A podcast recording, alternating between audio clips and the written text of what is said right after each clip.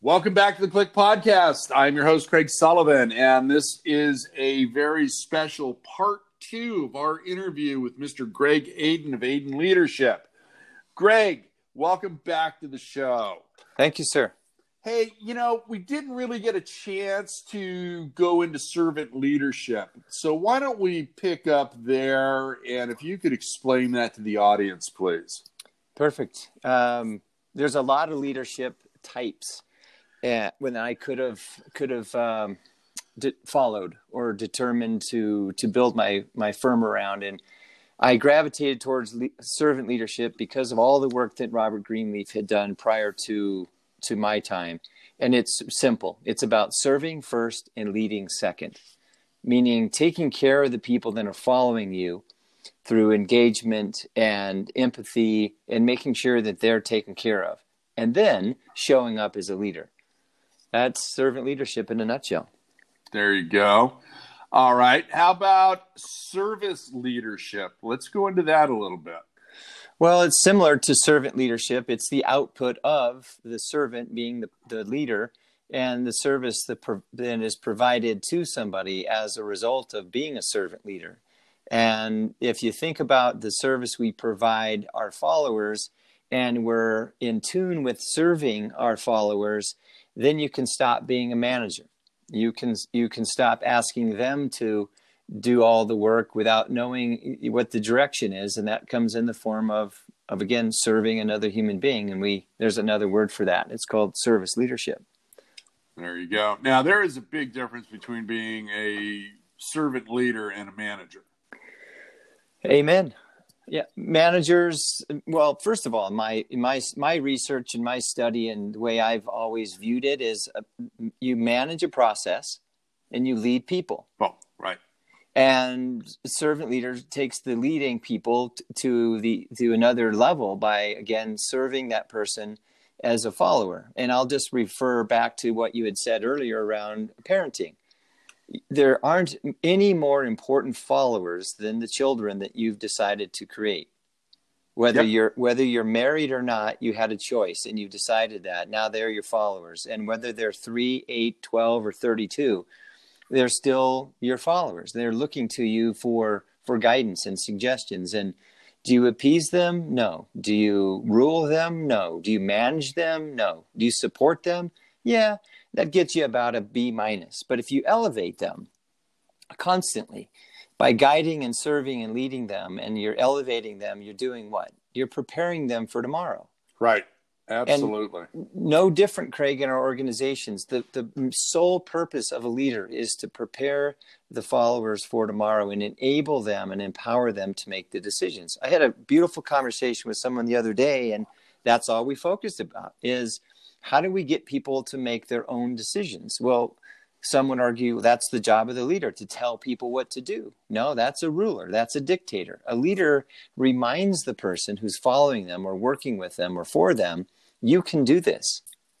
Use your use everything that you have to make a decision and if it's the right one, everyone will follow you. If you need help adjusting it, that's what leaders do. We'll step in and, and give you guidance. But um, that in, that empowering feeling of the leader gives people a lot more confidence. And guess what, Craig?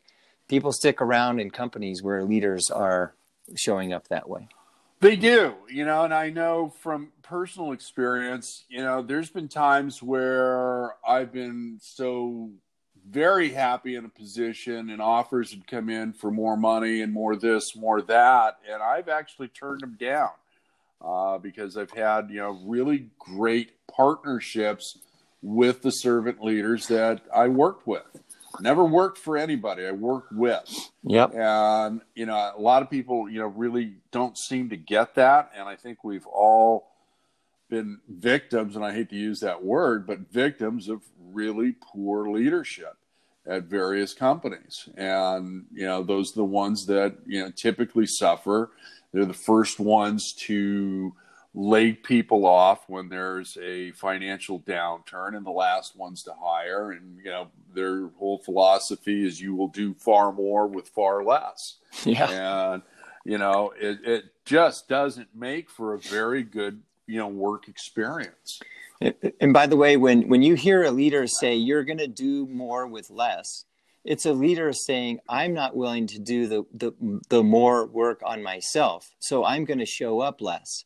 Right. Uh, that's exact and it's and it's not it, it's not the kind of leader that you want to build an organization around but they they're coming from a place of i need to show not only results but money saved.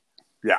You you you can't do that by discontinuing solid relationships. Now you can you can guide them and serve them and lead them in a way you, you can get better results but you, you, you can't do it by just pointing at somebody and reminding them that this is their job and they're lucky to be here. Yeah yeah that's that that's never a pleasant scenario for anybody. So it's you know again right now with what we're all going through can you share some nuggets that you are you know in discussions with you know some of the teams that you're helping you know them stay together what are you advising them to do right now? Communicate, communicate, communicate, communicate. Be open and be honest with what's really troubling you. And when we do get back to work, how are we going to do things better? People keep saying, well, when the new normal comes back, when the new normal, what, why do you want to be the new normal? Right. Why don't you create right now when you have the time and the energy and the space and the time? create now what it's going to be like when we when we all come back together and it's better. Yeah. Well who wants to come back the same? Regardless. This is a huge beautiful pause. Take advantage of it. So that's one two is to lean into some of the customers that you haven't wanted to and i say that very specifically you haven't wanted to have conversations with because you've pretended you didn't have the time but you do have the relationship. They'd love to hear from you. So point two is lean into your customers and ask them, what could we, what should we be doing better when we all come back together? And you know what? That's the same thing as asking, how can I be a better leader when you, when you speak with your children? They just might tell you exactly what you and your team need to do in order to show up better, not just for them, but for your organization. But you have to be willing to have those have those courageous conversations. And then the third piece to that is to truly listen. Please don't ask another human being a question just because it's on your task list. Listen and and then respond back to them and, and let them know they be be heard. So those are the three things i've been telling my clients and frankly as a parent and as a friend that's a, that's what i'm doing as well how can i grow how can I show up better on, on the other end? And it's amazing the kind of insight I'm getting. And if you're willing to listen to how other people can help you grow, that's humility and that's courage. And, and, you know what? And that solidifies your relationships. And it's, you know, you and I have always been in a relationship driven business, whether it was a brand or a product or team members or clients and you know that ability to listen and not be the center of attention but to truly hear especially what a client has to say um, you know is is just such a key component and so many people don't get it right it is you know it's like yeah we all understand that revenue management is important but if you're a management company and you're not in daily communications with your owners that you're representing and taking care of their assets, there's a problem.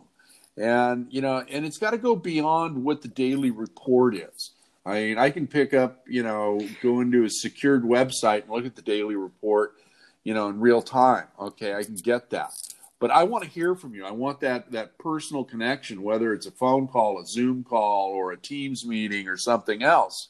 You know, but after that, take that step beyond and actually have have a conversation with with with one of your clients one of your teammates you know how can you be of service to them well here's here's a quick one Le- leaders say less listen more. You'll never you'll never lead like you've never led before. Just listen and say less. Ask really powerful questions and then sit back and let the person in front of you let, let you know what what they believe we should be doing. And the other thing about our industry it's been great seeing all these companies come out and say how clean the hotels are are becoming and how how they're disinfecting everything to address covid-19 yes I, that's kind of an expectation. But what I what I'd like to hear them saying is how they're retraining, how they're retooling, how they're refueling, how they're reinventing their their guest service going forward. How are they truly going to show up for the guest when things are different? Because the last thing that we want to spend a lot of time talking about in the lobby when people start showing up is how how bad it was. Train your staff to talk about how wonderful it, is and how Yeah. and how wonderful it's going to be. But if you want to sit around and just have victims talk about how how poor everything was and how lucky they are to have a job, well, what else do you want to talk about? And my recommendation to leaders right now is to train your staff to be ready for what's coming. I don't know when, no one does. But get get people ready to be better than they were before and help them really serve the, the guests that are coming in. And that's that's gonna that's gonna make or break the, the hotels, period.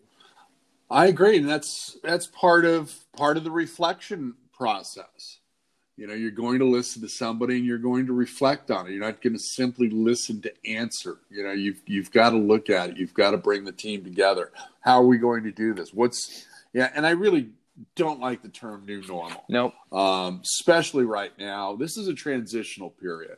Okay, this was a black swan event. It wasn't like the fundamentals financially were bad or anything else. Yeah, we had some flattening of RevPAR, but you know what? The fundamentals were still really strong in the hospitality sector. Uh, we were having problems filling jobs, um, you know, and and now everything is you know been decimated, and you know it's uh, you know I was talking to Nona the other day. This is Craig. We may open one of our hotels so that we lose less money. yeah. And it's like, okay, you want to go into depth on that? And they go, yeah, but don't repeat it. I said, okay, I won't. So uh, that's as far as I can go on that. But, you know, how important is the reflection with the team building that, that you're doing with various organizations? Well, it's it's funny you use the word reflection because it's the same same thing we talked about early on, and I'm recommending that people spend time on their own looking in the mirror. And and I've always said that since I've started Aden Leadership, and because the person in the mirror will not lie to you. And if you think about the simple nuance about if you're lying to the person in the mirror, then you you're there's something significantly wrong. But when Yeah. you stop and in before you go on stage, before you have a big conversation, before you have a, a very uh, serious conversation with your spouse or even your children, how how do you look? How do you how do you how do you occur? So the reflection back to the person that's so interested in in other people, if you're not right, don't have that conversation. Well, it's scheduled. I have to. I need to honor my word. I get that. But you know what? There's nothing like calling someone in advance and saying, I'm not prepared. Can we reschedule? Well, what's wrong? I'm just not right. I don't have what it takes today, or whatever. But that is better than showing up ill prepared or in a bad mood and you don't have the, the courage to, to let someone know that, you know, now is not the right time. Think about how you show up when you're be, when you're impatient or you've been triggered. And you go from one trigger and you're going to get triggered from another person. Before you address the people that you say are very important to you, and again, I'll call them followers, I'll call them kids, I'll call them partners or spouses, don't they deserve the best you? So, Absolutely. so by reflecting for a second, Craig, taking a peek in the mirror or anything that reflects you back, your eyes don't lie to you. They will tell you you're ready. They will tell you your heart is is in this conversation you're ready for it. It's nothing short of preparing, but what I like to call look in the mirror because right now that's that's all we have is time. Hey, I wanted to I wanted to give a shout out to a, a, a friend of mine. A co- he's uh, written a book called Building the Best, and it's eight proven leadership principles to elevate others to success. And his name John Eads, E A D E S. I'm actually writing a book now. I've been inspired by this guy and a few others. Clearly, Brene Brown and Simon Sinek are two of my heroes, but right. I would highly recommend leaders that are leading teams read this book, Building the Best by John Eads. It's uh, really going to change your world. And again, I can't say enough about how John has interviewed some of the better leaders uh, in America, and he gives you analogies and quotes, and it's a good read. So I recommend it. Very good. Well, my friend, we are at the end of our time. I want to thank you for being the first two part episode on uh, the CLIC podcast. This has been a great, great interview. I really, truly appreciate everything that you do, not only for me, but our industry and your family. And I'd love to have you back soon. And before we say goodbye, would you please give the audience your contact information so that they can get a hold of you? Sure.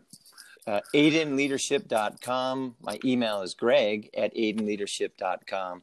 And I still have my good old Texas number, 469 879 8211.